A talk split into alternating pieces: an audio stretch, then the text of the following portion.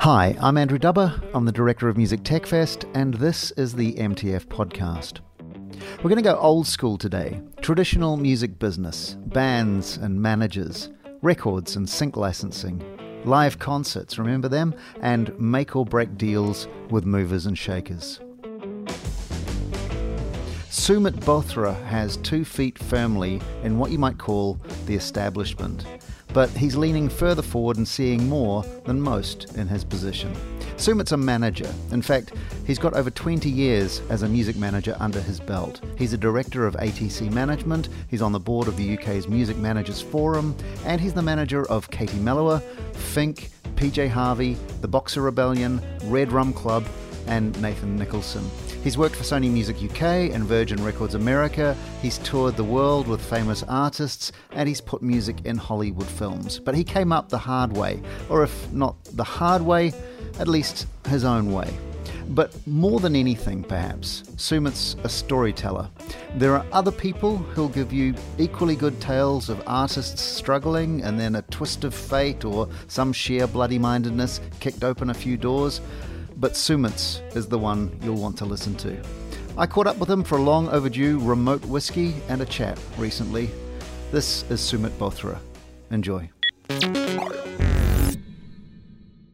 Sumit Bothra, thanks so much for joining us for the MTF podcast today. Absolutely my pleasure, man. Absolutely my pleasure. Should start by saying congratulations, new board member of the Music Managers Forum. That's uh, that's quite an honor. Oh, it's such an honor. What a great bunch of people doing really essential work, and uh, yeah, I'm absolutely thrilled to have been asked, and even more thrilled to have been uh, voted onto the board. Actually, so uh, thank you, man. Thanks for saying that. It's a beautiful thing. What what actually is it?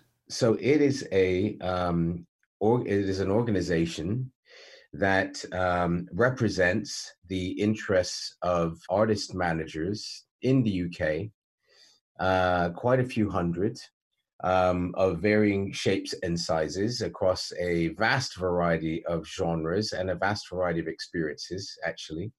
And it provides um, quite a few functions to that collective of managers. You know, on the one hand, uh, from an outward facing point of view, uh, it is a central place where one can interact with the music management community, which of course is the gateway to the artist community for the most part in the UK. So, um, but it's also a uh, very robust space for education. It is a knowledge base. It is a vast pool of experience. It is a comfort blanket. It is a lobbying group.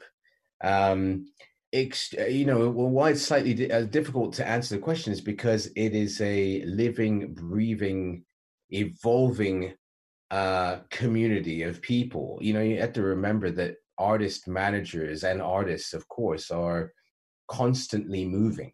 It's restless uh, it's adaptable you know? It is the um, uh, music industry equivalent of an amoeba. So you know and, and and in that sense artist managers and the artists that we work with and partner with are unique in our industry because we don't uh, exist in one particular petri dish. Hmm. fascinating place to be and almost impossible to explain to most civilians. Well, what's really interesting about it for me is it seems like a really collaborative coming together of people who, in other contexts, might be seen to be in competition with each other. I, I mean, I don't think there's a, an equivalent of the Music Managers Forum in the States, for instance. You know what's really interesting? Uh, about uh, 10 years ago, uh, when I joined the, the people that, that uh, that own the company that I work with now as a director is ATC Management, you know, I was really taken aback. It's the first time I kind of walked into an organization of managers. And I was quite taken aback, like, truth be told, by how little those managers communicated with each other. It just wasn't the done thing at all. You know, there was just enough food to go around. It was extreme managers by their nature, they're competitive, competitive human beings. So the idea to to uh, share information and knowledge and experience, even amongst your own, was was relatively alien, and that's only like a decade ago. You know, let alone uh, share information and resource and contacts, etc., with other managers who are competing for the same little inch of space that you're competing for, man, forget it.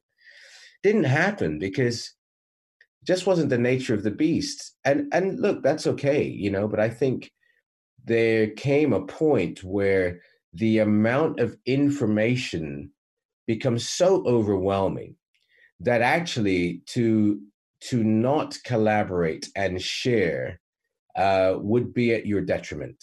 And as survivors, you realize very quickly what is to your detriment and what is not. And so um, I think it kind of started starts to happen in stages. You know, you start communicating with people firstly within your own organization.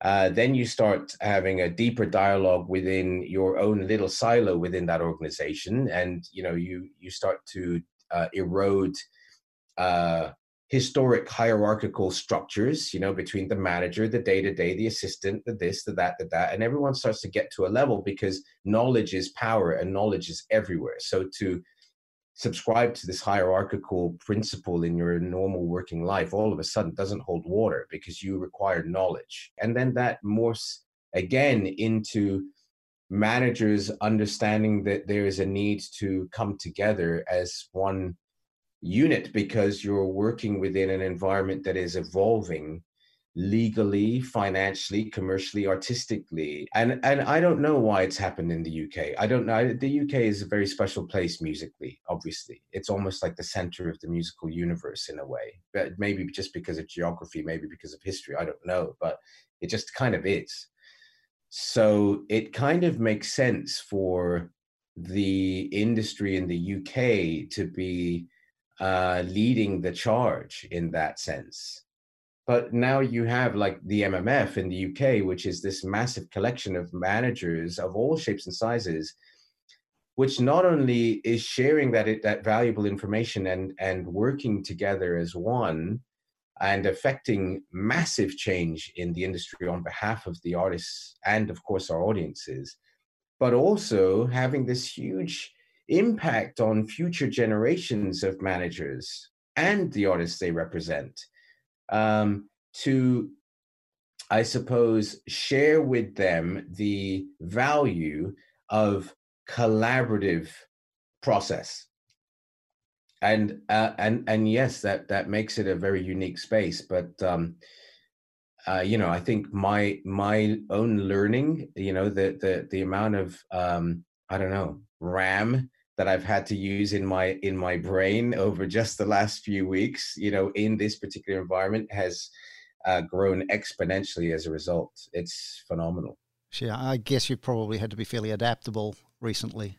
Yeah, I mean, I've always been adaptable, always for as long as I can remember. I never really, you know, could could fit into a shoebox. You know what I mean? I was never that guy. But I have had to alter my working practices and alter my thinking in as much as doing an awful lot more of it. So for me, it's not really about adapting my behavior, it's about altering my capacity. I've got to say, when we first moved to Sweden nearly six years ago, one of the first things we did was to get three kittens. There's a reason I'm telling you this two girls, one boy Polly, Jean, and Harvey. And so when I say that, like, I'm a fan uh, of PJ Harvey. You, I want to put that into context. And, and you are PJ Harvey's manager, right? But also some other uh, really cool people Fink, Katie Melua, Nathan Nicholson, Boxer Rebellion. Now, it kind of makes me think I, I don't know if I would be a good manager. Do you have to be a fan to be a manager, or does that get in the way of being a manager? That's such a great question. you have three cats called Polly, Jean, and Harvey. Firstly, that's hilarious and awesome. And I will let her know that. And I'm sure she will get an absolute kick out of it, to be perfectly honest with you. Um, do you have to be a fan of the artists that you work with to be a great manager to those artists? Uh, no, no, you don't. You don't. Does it help? On on one hand, it can help. On the other hand, it can hinder. Okay, let me explain what I mean. Right. For, well, firstly, you know, the first artist I started to work with uh, so take Fink for example. You know, Fink, Fink, and I built Fink's career. So there, there was no Fink fan. Right, right. I'm with you. there was no Fink fan. We like learnt how to do it together. He learnt to sing songs. I learnt to put him in a room. He learnt to play in front of one or two people. I learnt to do this. I, we, he learnt to do that. I mean, it was so symbiotic that actually it, it, had nothing to do with fandom. He was just my my very very dear friend who I lived with, and we decided to go down this little journey together and see what would happen. I, I, of course, I loved hearing him sing and I loved uh, seeing him play guitar. But more importantly, I loved watching him overcome his fear and be part of that. And then I loved seeing him revel in what that would bring and feel so proud and privileged to have been a part of that. Right? Like like you would with a child. Right. In a way, in a way. And, and of course, then you you become a fan. I, I the word fan is a bit of a weird word. You know, you become an admirer of the talents of that person. And you feel, if you are built like I am, duty bound to enhance and celebrate the talent of that human being. And of course if your relationship is as close as it is with with finn and i as it is with everyone i work with quite honestly whether it's polly or katie or finn or nathan etc that relationship becomes symbiotic. And so they then start to take just as much pride in your professional development and your talents as you do in theirs. So it's not like you become fans of each other. You just start to admire and respect each other and and not only that when you then start to feel the impact that your work has on the world that you live in at any level, whether there's five people in a room, 10 people in a room, 10,000 people at a festival stage, or 50,000 people, 100,000 people, and on and on it goes. And then you get into streaming, you're talking about tens of millions of people, right? You kind of realize that, wow, well, well together we have this this power to be able to impact the world in a way that you know of course you hope makes it better.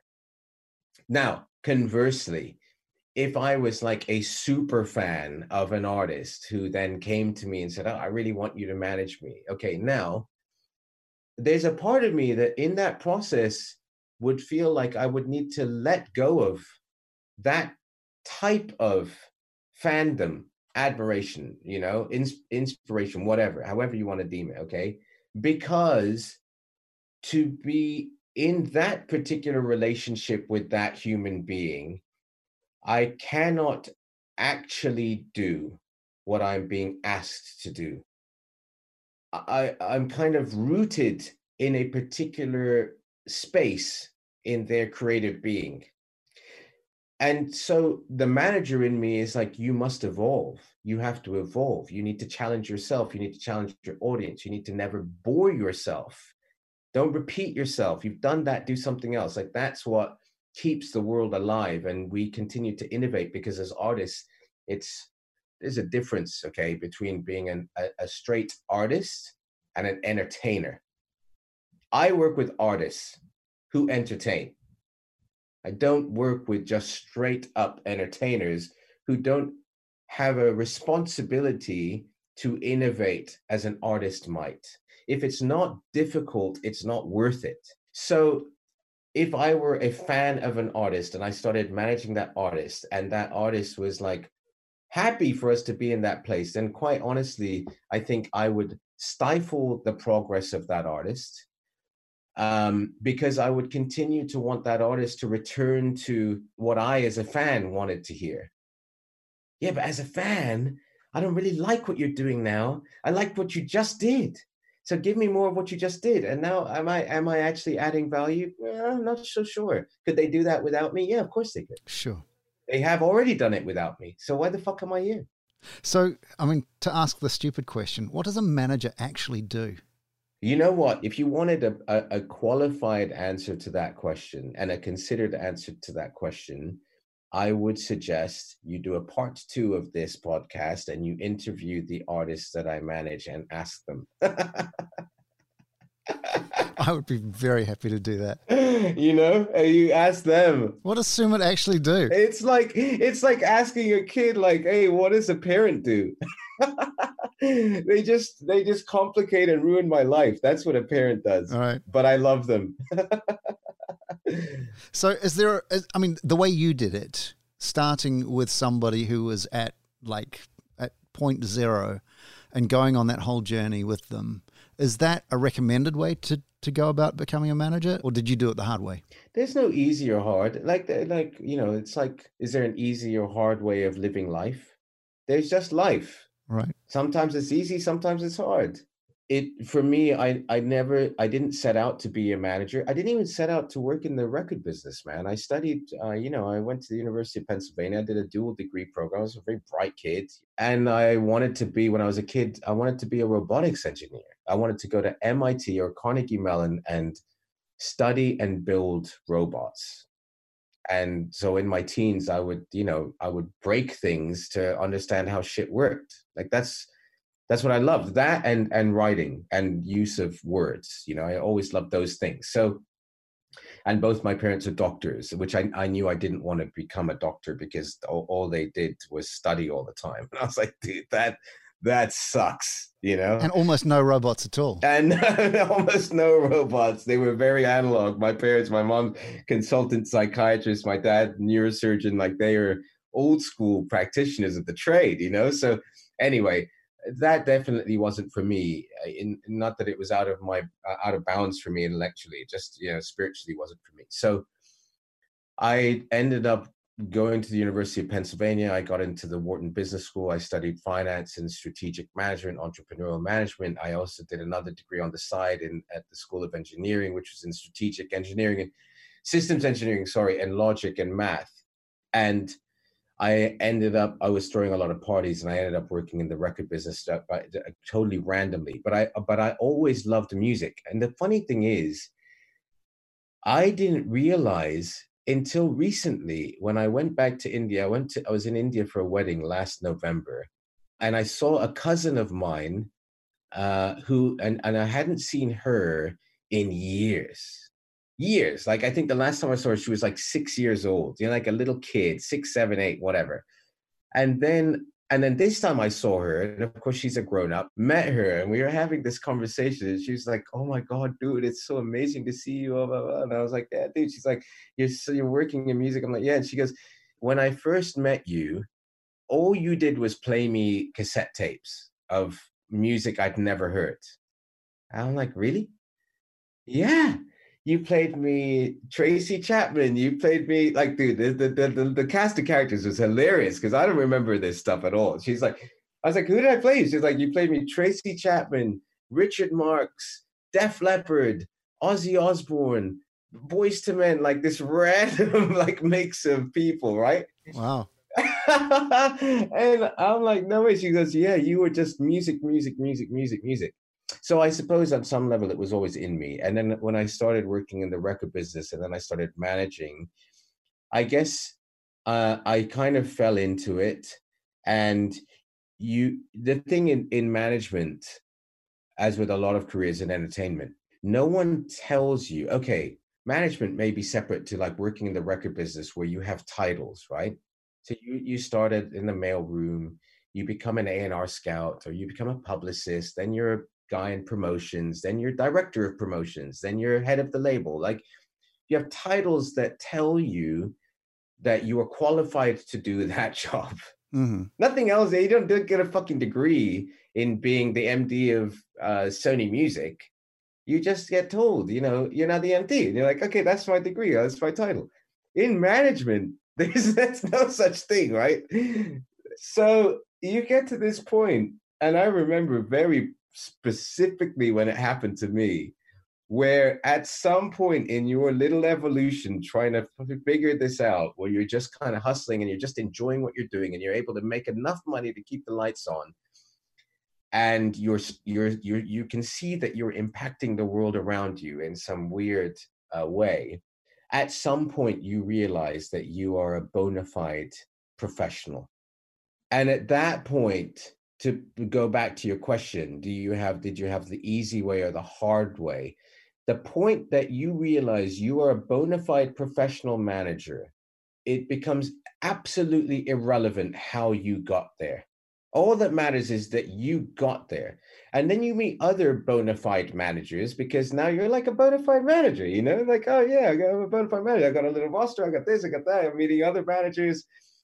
And and particularly when you meet like real managers, you know, like real, like serious cats who've like, you know, they they realize who they look after and like, oh my God, these guys are the cats. Then eh, honestly, it doesn't matter. You're just like blessed you're just blessed to be called a manager, a like legit artist manager, and that's just what you do, and you just happen to be really good at it, and you just hope that you continue to be really good at it, man. I guess part of that would be who trusts you to be their manager. Uh, must must play a big role in that. Yeah, of course, uh, dude. Look, trust in this game. Trust and honor actually, hmm. uh, and dependability are so crucial. Like you can be a manager who might not be the most entrepreneurial spark in the box, but you're dependable. Get a job done. Your spreadsheets are correct. Shit checks out. You know what I mean? You work above board. Your deals are good, solid. You you're team player, your bread and butter kind of reliable cat. You can be just as brilliant a manager being that guy as you can be being that trailblazing, crazy, off the wall, entrepreneurial. I don't know how Microsoft Excel works, but I'm making it rain. That kind of cat. Sure. And and both can coexist in exactly the same space and both will respect the endeavor of each other. And that's it's utterly unique and and and in the world of music management artist management honestly man it's it's nothing like when someone says to me oh like what do you do? Is it like like a film agent or like a theater agent or like a casting director or like a literary agent? And a, not at all. They have a agent client relationship.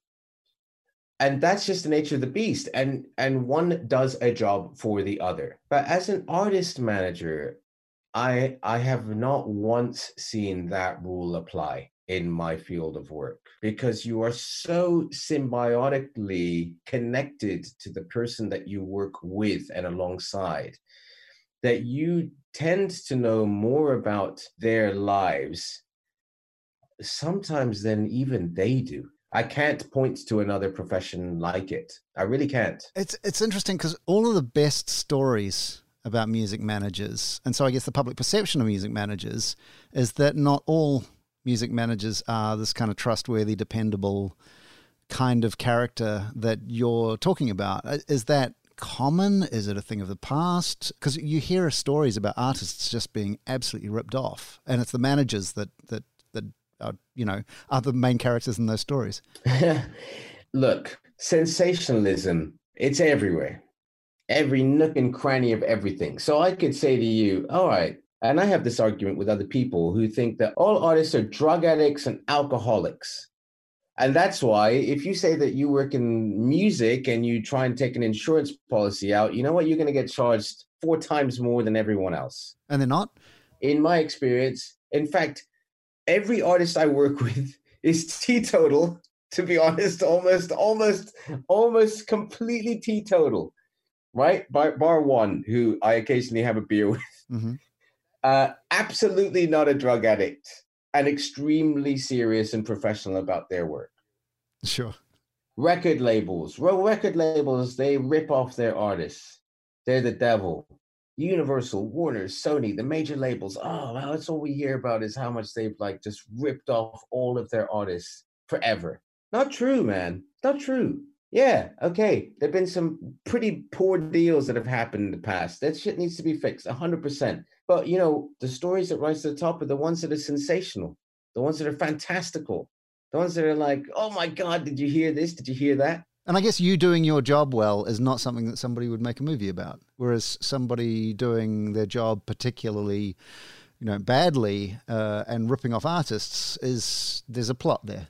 Well, if they're only if they're maybe successful. uh, I I learned uh, one of the things I was told very early on uh, by one of my clients actually was uh, look, man, management, you know what? It's a thankless task. Let me, uh, Finn, think. He's to hate me for saying this, but I'm to say it anyway. He's my best mate, okay? One of my best mates. He's my best mate. He was my roommate when I moved to London. We roomed together, didn't really know each other. I was a totally alien kind of guy to him. Just come out of the University of America. He's like born and bred in Cornwall, you know, grew up in Bristol, super cool guy, DJ on Ninja Tune, blah, blah, blah, blah, blah. And I'd like popped out of a fraternity in Philadelphia and very smart guy and bounced into England. And all of a sudden I'm living with this guy, okay, who I still manage to this day, 15 plus 20, almost 20 years later. Right. Yeah. And we became friends and we're very, very different types of human being. I must have literally been an alien to him we put out a record, we signed, we signed to Ninja, da, da, da, da, da, da, and we get to this one record, and he writes a song and he delivers a song in this big, big collection of songs that he's like, okay, these are the songs for the album, and hey, have a listen to them before we send them to the label, etc., before we master everything. And we uh, listen to everything, and I call him up, and he's like, okay, so what's going on the album? That was the conversation. So he rolls through his list of tracks and he's missing this one song, which I thought was the song on the record. This track called Looking Too Closely. And I'm like, oh yeah, he's like, give me your list. And I'm like, okay, here's my list. It's not too dissimilar to yours, but I've also added Looking Too Closely and I've taken off this other track from your list. But that song has to be on this record. Nah, nah, nah, nah, nah. No way, man. I'm like, what do you mean, no way? It's fucking fantastic. What are you talking about? No, no, no, no, no. It's not going on the record, man. It's too commercial. It's too this, it's too that. Not happy with it, blah, blah, blah, blah. Dude, this became the biggest argument I had ever had with one of my closest friends, a brother to me, a brother to me, right? And we fought like cats and dogs. And he got really upset with me, really upset. And, and I got to the point where I'm like, we have put we have worked so hard to get here you and i. We have worked so hard for so many years and we duked it out we battled it out and then and here we are and you've delivered this song which i think can literally single-handedly change the course of your life and improve the lives of millions of people and you're telling me it's not going on the record? Actually dude you know what? Fuck you. I feel so strongly about it that if you don't put it on the record i quit. I will still love you but honestly i'm out because this is bullshit. And it was massive fight. I was in the office at the time. I was at ATC. Everyone around me looking at me. I'm not the kind of guy to scream down a phone, but I'm screaming at a phone. I was so angry. I was so upset. He eventually got to. He's on the this this uh anyway. He's on a record called Hard Believer, and he's like got to a point where he's just like, dude, you know what, man, man, fine, fuck you, fine. Put on the record. It's not my first single. I don't care if it's not your first single. It'll be a second single, whatever, but it's going on the fucking record. Anyway, I got my way and and I really had to impress upon him that this wasn't just his career. This was our career. We had built this house together, man. It's like being, it's the weirdest relationship. It's more than being married. And he agreed, okay, we'll put it on. Dude, we put that record on his album. To this day, it's the biggest track in his entire canon of works, which is full of beautiful songs, amazing songs, world changing songs. But this one song cut through and changed everything, changed everything, changed his career, elevated every tour we did, every show we did. Uh, his fan base went from X tens of thousands to X hundreds of thousands to X millions of people. One track, which, yes, he wrote. Yes, he and his boys recorded. And yes, he was going to fucking kill. You know what I mean? And I don't take credit because it takes two to tango. He, I, I, he takes credit for letting me in and agreeing with me to make the decision to let that song come out against his better judgment, to be fair. And I totally respect that. But nevertheless, it did. And it changed everything.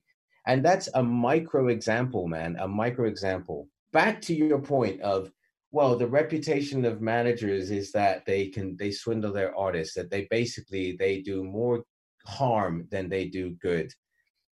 If you choose to sit with me and look for the countless examples of where managers have altered the course of history positively by helping to make the right decision and never taking a single ounce of fucking credit, it will completely obliterate that reputational stereotype. I could wipe the floor with it.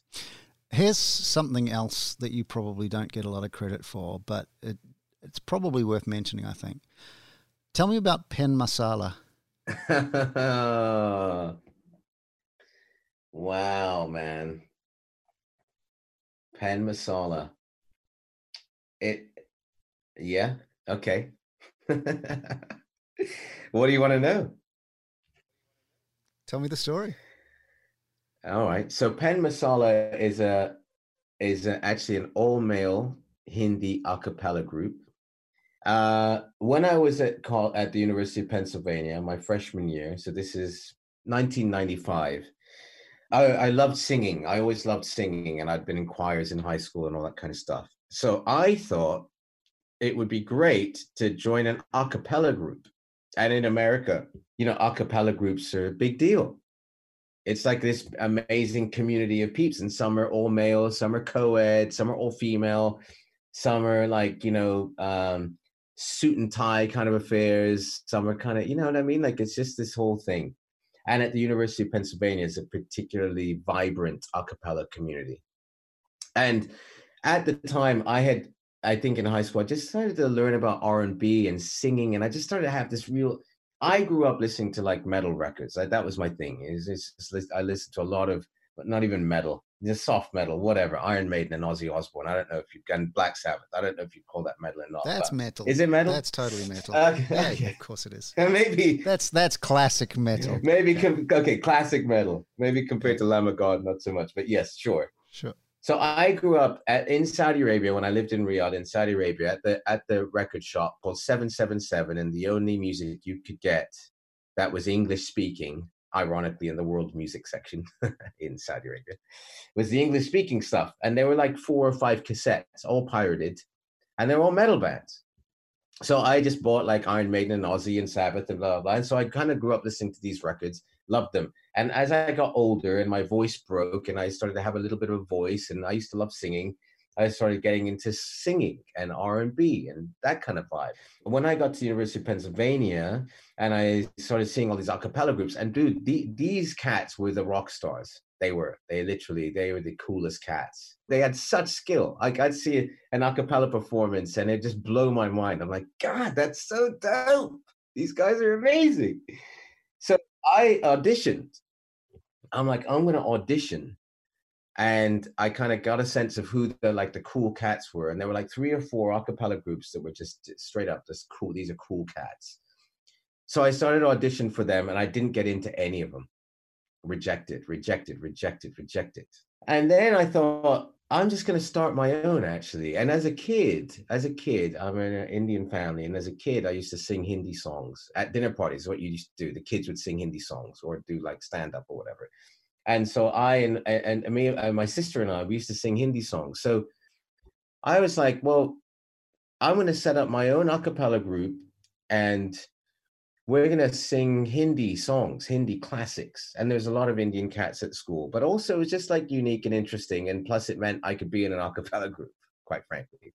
So I was sitting in my physics class, and the guy sat next to me. I didn't know anyone, by the way, at this university. I was just a random guy, and I sat next to this Indian guy. I said, "Hey, do you sing?"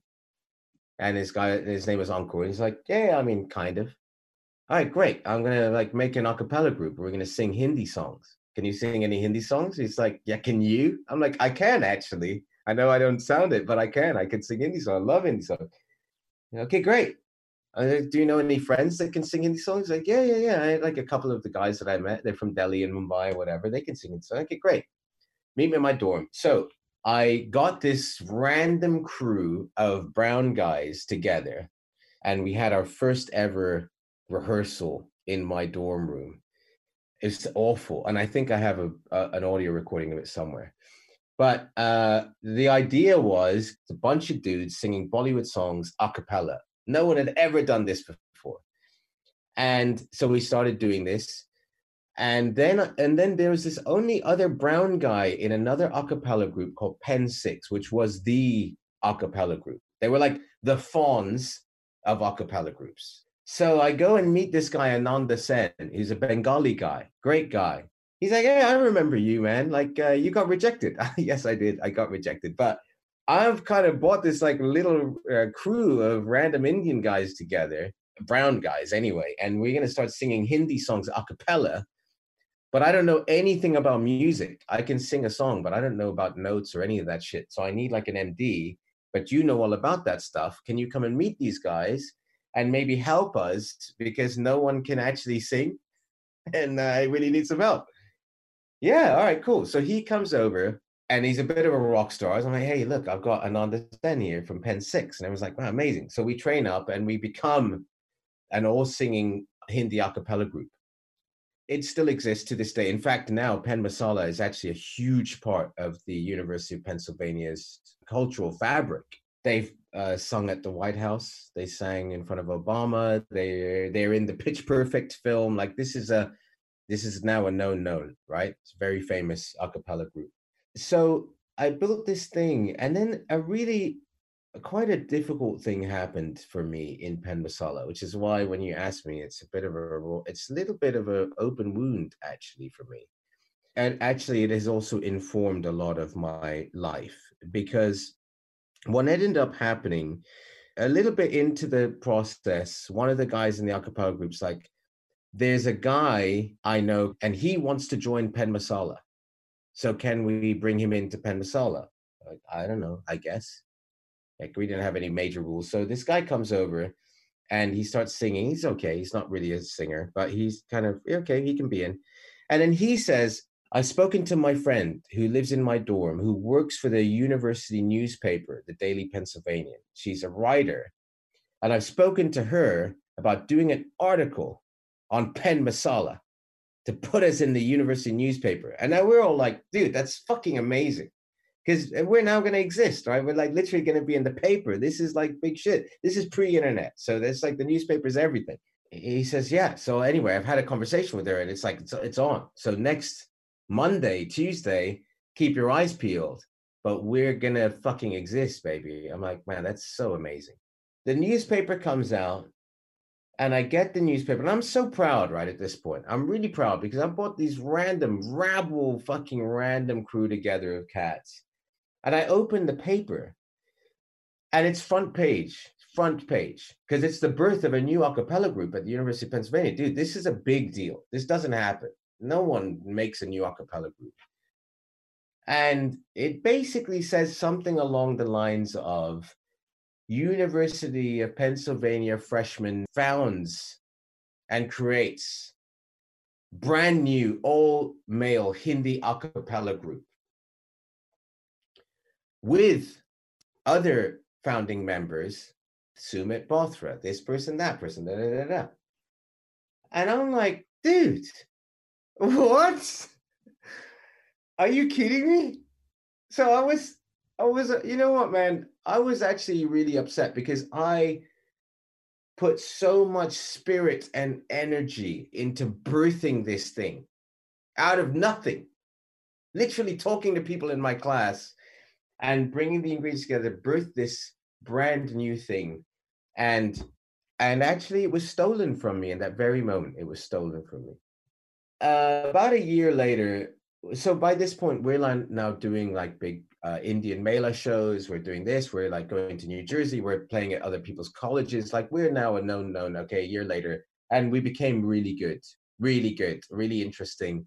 And i was basically you know the the beatboxer and one of the soloists and blah blah blah. And it was a, it was actually an amazing, beautiful cre- uh, thing that, to create something out of thin air like that.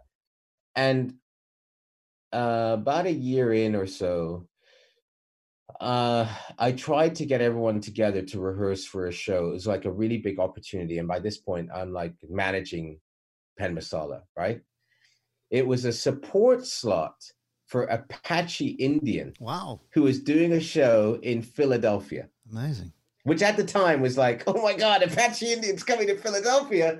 And the promoter of this club called us and said, we've got Apache Indian coming from England. This is a really big deal, and we need to support. And you guys are dope, and you're gonna support Apache Indian. I'm like, amazing. like, I mean, okay, super wacky, but great, dude. Why not?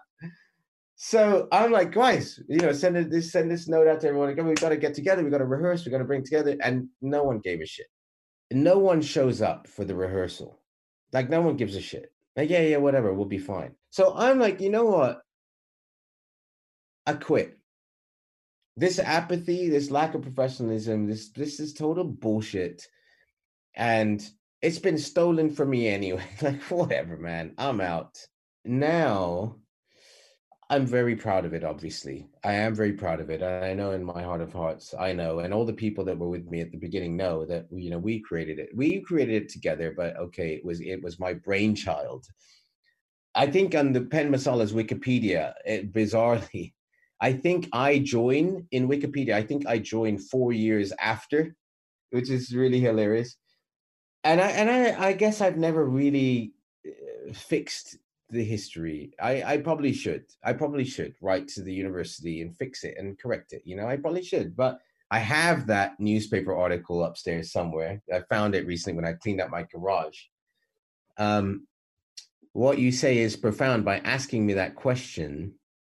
I'm very proud of it, but it has definitely instilled something in me that I have taken with me throughout my professional career which I not only apply to myself, but I apply to every single human being that enters my professional ecosystem, which is credit where credit's due. And every single person that contributes to what we do and the art that we make and the song that we sing and the stage that we put it on, every single person that is part and parcel of that expression of humanity is a hundred percent credited and respected for what they bring to the table. And I will never have it any other way. That is their input and that is their legacy. And it needs to be recognized that historically. It's that important to me. And I suppose that whole thing that happened with Penn Masala, much many many years later in my life, ultimately had a very profound effect with the way I operate as a manager. To not be ashamed to take credit for the work that you do. It's not about stroking your ego. It's about recognizing your impact on history. And why shouldn't you? Sure. Yeah, of course. Okay, so here's a story I'm hoping only has positive associations for you. Best film ever, Going the Distance, Drew Barrymore. Tell me about that. Going the Distance was so fascinating. So I'm managing the Boxer Rebellion, right? Bunch of random cats, great guys, making great music, but essentially lost at sea, these dudes Lost at Sea. They're signed by Alan McGee. Big deal. Creation Records, all that shit. Everyone can Google Alan McGee and look him up, right? So this band gets signed by Alan McGee. Alan McGee's new label, Pop Tones, implodes, and they all get dropped. It's really important to understand, just as a sidebar, the impact that has on the psyche of a human being. You just imagine you're 19, 20 years old you're you play the bass or you play the drums or you play guitar or you sing a song and you're that kid in your family that kid and that kid one day tells everyone in their ecosystem i've just been signed to a record deal in london by the same guy that signed oasis and i'm signed to his label pop tones which is part of mercury which is part of universal the biggest record company in the world. And me and my my little rabble rousing three other cats as this band are signed to this record. Like dude that is a big deal.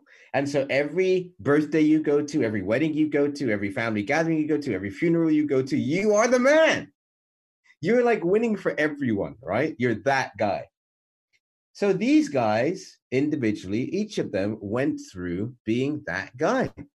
And they were that guy for a couple of years and they made their debut album called Exits, which is an amazing album, lost classic. And Pop Tones released the album, and right after releasing the album, the whole label, for whatever reason, imploded. This is before my time looking after them, okay? Implodes, and uh, it's game over. Now, these guys are going back to those weddings, those funerals, those family gatherings, and they're not that guy anymore. A failed hero. Like, this is a disaster. So, okay, here's an interesting story. When I met the guys, I'm asking them, tell me about some of your highs. So they told me about some of their highs. Tell me about some of your lows. So Nathan Nicholson, who I still manage to this day, and the Boxer Rebellion I still manage to this day, says to me, "Ugh, you know, one of my lows was when Adam and I, the bass player, we ended up after we got dropped going back to work in office in the shoe shop because that's where they worked before. All right, cool. So what's up? I remember getting some shoes for some guy. He wanted some brogues in a size nine. So I went and got the brogues in a size nine. And I'm kneeling down and I'm fitting these brogues on this guy's feet. And I'm looking up at him and I'm like, is these fit okay, sir? And the guy's like, uh, do I know you? No, no, I don't think you know me. Uh, but uh, how these shoes fit okay? No, no, no. I like I know you. I, I recognize your voice. I totally know you. Are you are you the lead singer of the Boxer Rebellion? Yeah, yeah, I I am. Yeah, I am uh, the lead singer of the Boxer Rebellion. We and his girlfriend's like, oh, we just saw you on the weekend at, your show at Dingwalls. We're like huge fans. Oh, I, that did. Hey, that's really cool, man. That's great. Uh, cool. So, how are the shoes? so Todd, guitarist, is like, yeah, I remember walking down Camden after all that shit had happened. And I'm walking down the street in Camden High Street, and some guy shouts, shouts over the street, Hey, weren't you in the Boxer Rebellion? Still am, bro. Still am. I was like, fuck me. this is real shit, right? This is real shit, dude. This is what goes down. So anyway, we start working together, and I'm like, forget the dog and pony show bullshit. We're not gonna go talk to A and R people, sign to a label, blah blah blah. Whatever, man. You guys are great. Let's find some fans. Let's put it out, guerrilla style. We got nothing to lose. I had nothing to lose at that point. I had been had a, a total meltdown with an artist that I'd worked with prior. So I had nothing. I was broke, totally broke, borrowing money off my parents. The guys were just totally, this is a total mess. And we were just like, we're just going to fight for everything. And we can feel fine about it because the music is awesome. So, anyway, I had spent a lot of time in and out of LA with prior clients, meeting music supervisors and stuff. So, going back to going the distance. And my friend Erin Scully, who at the time and actually still is the head of music for New Line Cinema. So Erin calls me one day and says, There's a script that's just been greenlit at New Line called Going the Distance. I'm like, okay, shitty title, but what's the vibe? Anyway, it's about this couple, and the guy works in a record company, and he uh, finds a band and blah blah blah blah. But it's basically it's a Drew Barrymore film, and we need a closing credits song.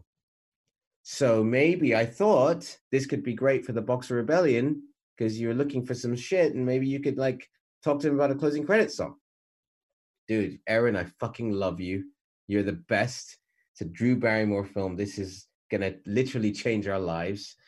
No question. Send me a brief. It's on. In fact, in fact, I'm going to get to the studio now and you're going to get on a phone call with the guys, one on one, mano a mano, and tell them what you need. And tomorrow you're going to have a song in your inbox. She's like, dude, you are a legend of the game. Sweet. Done. So I run over. Meanwhile, by the way, by this point, the Boxer Rebellion are on iTunes front page. They're the first ever band to get a global single of the week. They they are a known the known, but they're still totally broke. Anyway, so I run it over to the rehearsal team. Guys, guys, guys! My friend Erin, she's got this movie. She's amazing. It's Drew Barrymore. They need an end credit song. I gotta get you on the phone with her. She's gonna tell you what she needs. We gotta turn it around. It's gonna be dope. Blah blah blah. So they have a chat with Erin. She's like, "It's so good to meet you."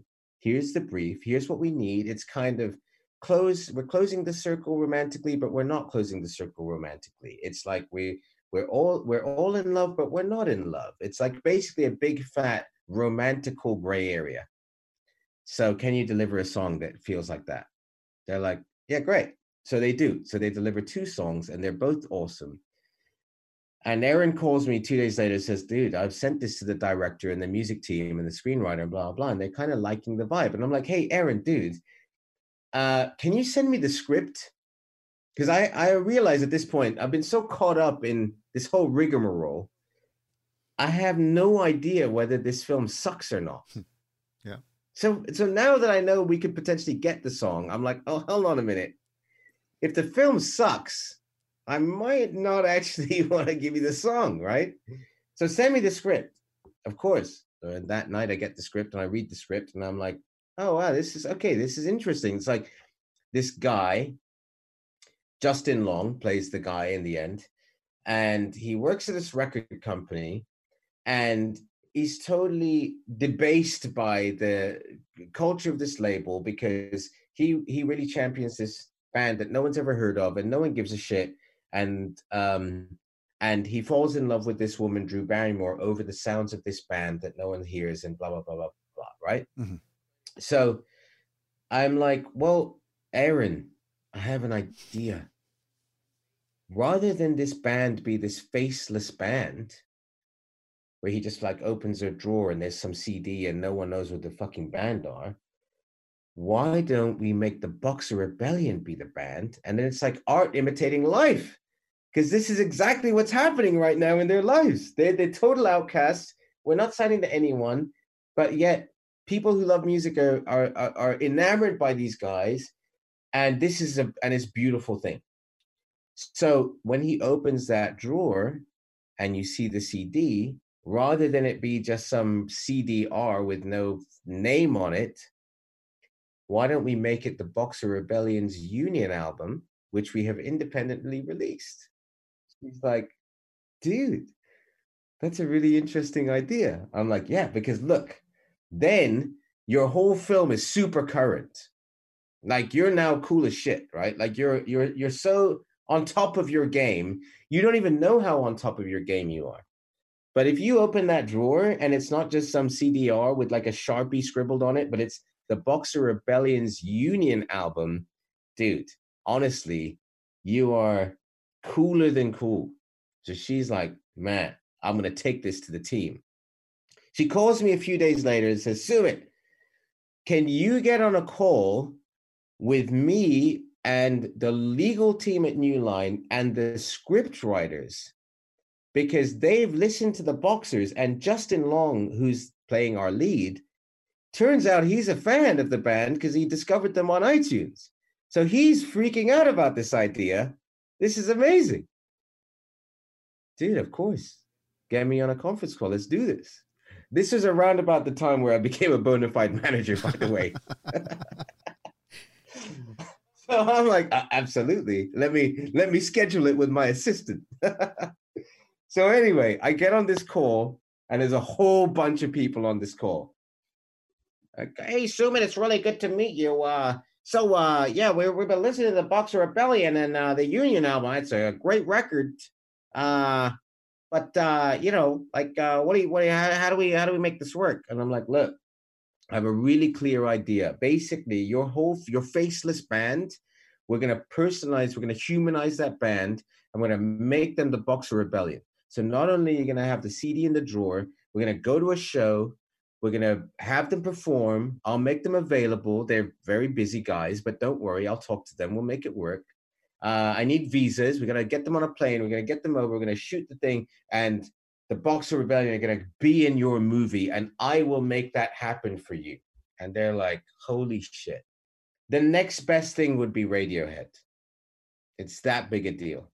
Get me on a separate call with the script writers and let's let's find a way to quickly write this band into the script of your movie. Okay, no problem. Done. And I start writing the band into the script of this film. So now when it's like faceless band, it's all replaced by the Boxer Rebellion. So not only do they go to a Boxer Rebellion gig, they talk about the Boxer Rebellion, they buy the album at the merch store at in the gig at, of the Boxer Rebellion. They he looks at the website of the Boxer Rebellion. He when he's trying to get back with Drew Barrymore once they split up, he sends her tickets to a show of the Boxer Rebellion because that's their special band. Uh-huh. And then the Boxer Rebellion do the closing show, which is where they re meet at the end of the film without giving spoilers away. And then we close the film with the closing credits song called If You Run. Right. That's a hell of a sync. Dude, it was remarkable. Wow. And everything falls into place, and the band get written into and perform in the film Going the Distance, starring Justin Long, Charlie Day, Jason Sudeikis, Drew Barrymore, and Christina Applegate. Wow. Okay. That's that's a story. Unfortunately, they changed the ending and made it super shitty, so the film totally flopped. oh, no. there had to be one dark cloud in that, didn't there? But it was absolutely remarkable. Remarkable. Wow. You like, dude, you know what? After a point like that, it kind of doesn't matter what happens next mm. because you've had such a fantastical, amazing experience that money just absolutely couldn't buy. And you can dine off of that story for the rest of time. And you know what? That's totally fine for life. Sure. All right, one more film A Dog Called Money. Seamus Murphy's film.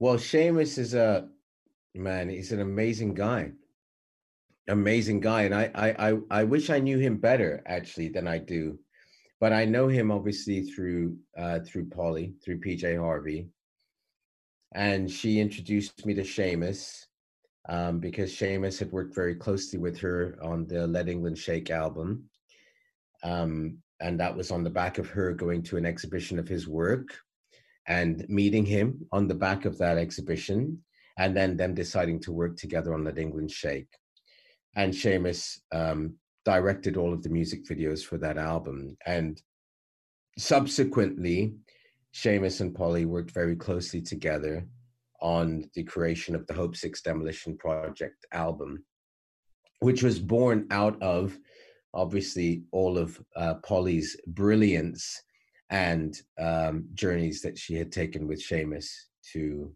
um, Afghanistan, Kosovo, and Washington, D.C.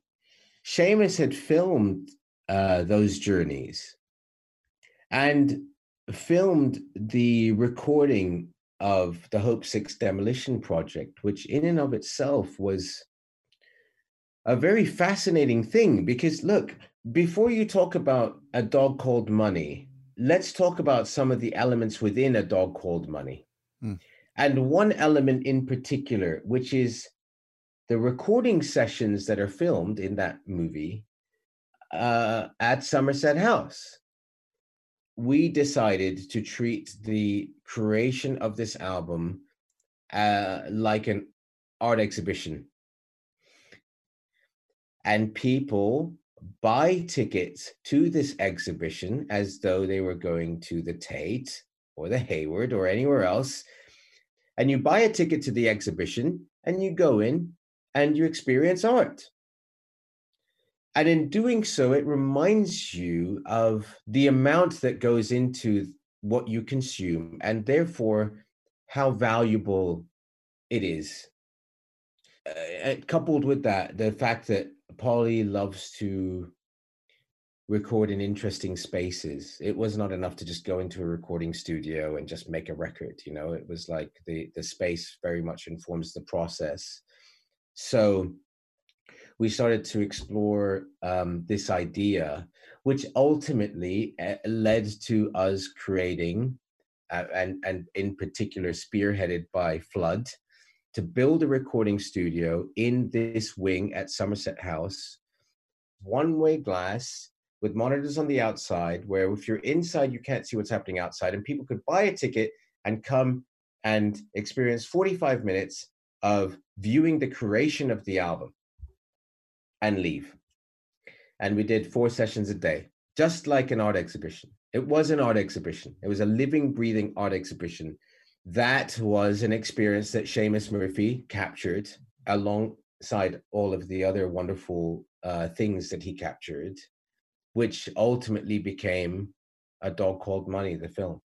I I really take my hat off to Seamus because his challenge, of course, was to create a movie essentially without a prescribed narrative. It wasn't a prescribed journey. So Seamus's challenge, of course, was to take all of that information and uh, I don't know how he did it, and uh, he he created a dog called Money, which is such an amazing, interesting experience to watch because it's not a film about PJ Harvey. It's not a film about the making of an album. It's a, it's almost like for me, it's like a film within a film because it's also about so much that's happening in our geopolitical landscape. And it tackles the history and the present and the future around this central artistic expression and i become almost uh, like you're transported into spaces that you would never go to otherwise like his depictions of kosovo's capturing of afghanistan are not what you think you're going to see when you think about these places they are completely humanized in a way that traditional media does not do. Seamus's gift is his ability to be able to do that and to take you there with him. And you you kind of don't need to really question anything over and above that. You know, this is not supposed to be like an intellectual exercise. It's just breathe in and breathe out, and breathe in and breathe out. I think that's just an amazing. It's an amazing thing. It's an amazing thing. There, there really seems like there's a thread here: contribution, creativity, and opportunity, and particularly the meaning that you kind of derive from the intersection of those things, and especially when it comes to connecting people together, is kind of what makes what you do what you do. And it brings me back to what you were saying really early on about your sort of you originally wanted to do robots you wanted to do engineering, and you might get your chance because it, it, looks like AI is going to have an impact in this. Is that going to change this idea of contribution, creativity, opportunity, you know, human connection? Uh, you know, is is this becoming a data industry? Man, your questions, dude. Your questions. So AI is a really interesting thing but okay, let's let's just uh, simplify this. Let's just say a robot is able to create music. Not only is it able to create music, it's able to create perfect music based on learning. So this robot can absorb billions of bytes of information and billions, if there even are billions, of compositions and millions of nodes of your personal interest points, your taste, right? And the robot says to you, hey man, you know what? You're feeling a little bit like this. And I'm going to play you something to complement how you're feeling or to alleviate how you're feeling or to compound how you're feeling. You don't have to tell me which one of those options you want because I already know which one you want based on your physiology, based on your measurements, based on your body temperature, based on your expressions, based on your perspiration, etc. I'm reading you better than you could ever have read yourself, and I know exactly what you want. It's just like when you meet the person you love and they just know exactly what you want and they give it to you, and you're like, God, I love you, man. It's the same shit, right? And we know that that happens because it happens. Of course, it happens to all of us. It happens to all of us all the time. But you don't necessarily expect a non living, biologically living entity to do that for you or to you yet. But we will. We will experience it and we will become used to it and we will demand it. And actually, we will demand it to such a degree that if you don't perfect it, you will be out and someone else will be in. So now this robot is making music for you and it's perfect every time, every time. When that robot isn't doing what Alexa is currently doing, which is drawing upon a pre existing library of copyrights and art created by human hand, but that robot instead is creating, based on that knowledge pool, its own perfect antidote to your poison. The question then arises who owns the antidote? And is it even replicable? Because it might not be. We have to we have to assume that it might not be at all replicable because there's so many ones and zeros at play here that it's just not going to be repeated because it's that perfect for you like literally your fingerprint. All right. So, does the person that invented the computer own it? Does the computer itself own it? Does the person that informed the computer own it? Uh, where does ownership lie? And while our economy, our creative economy, is built around value that is based around ownership of copyright, this becomes a massive conundrum because it usurps the entire creative economy. So, what do you do? Do you try and figure that out? Do you try and place value in this uh, accelerated micro economy of creation? Or do you choose to place value in something or somewhere else? And for me, I would place value in somewhere else. I wouldn't place value on the creation at this point because the creation is rapid, spontaneous, almost disposable. There are so many billions, trillions, quadrillions of permutations of this particular antidote that to try and own any one of them makes you as insignificant as a star in the Milky Way. Let's not bury ourselves in that technicality. Mm. Let's accept that that is a star in a Milky Way. So let's now look at how we define the Milky Way. Is what you're saying, given this condition of perfect creation of music that is absolutely customized and personalized, does it now even need to be owned? There's a difference between being owned and being monetized.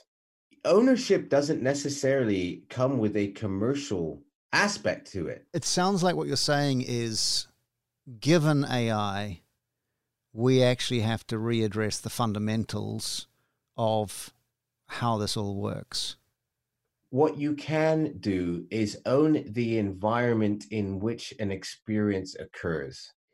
It's like saying, if Guinness makes Guinness, and people love to buy Guinness and drink Guinness, so Guinness makes all the money, then the bar in which that Guinness is served can make nothing because one could enjoy that Guinness outside of the bar why should the bar make any money if there's one bar and all it does, like the, the Toucan in Soho in London, and all it serves is Guinness, which you can literally walk down the street to any newsagent, to any to any little uh, alcohol shop and buy Guinness.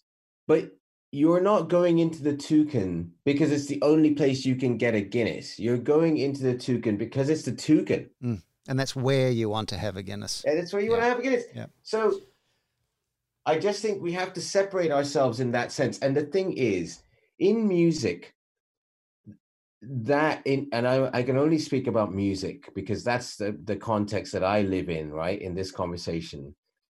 The environment in which the music is experienced for now has only been either through recorded music or you're experiencing them in a live venue and you're hearing the music live through a PA system.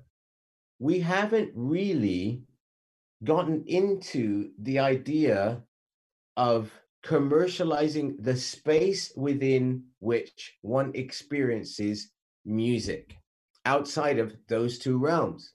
But when music becomes so fluid that it's changing in every iteration, depending on which space you're in, then the space becomes king because the music that I listen to and experience is completely fluid and completely adaptable and bathes me all day long when I choose to engage. And where are you going to be in this equation? Are you selling Guinness or are you the toucan? Oh, I'll be in the hot tub, bro. that answered like a real music manager. I will 100% be in the hot tub, in a panic room, in my castle.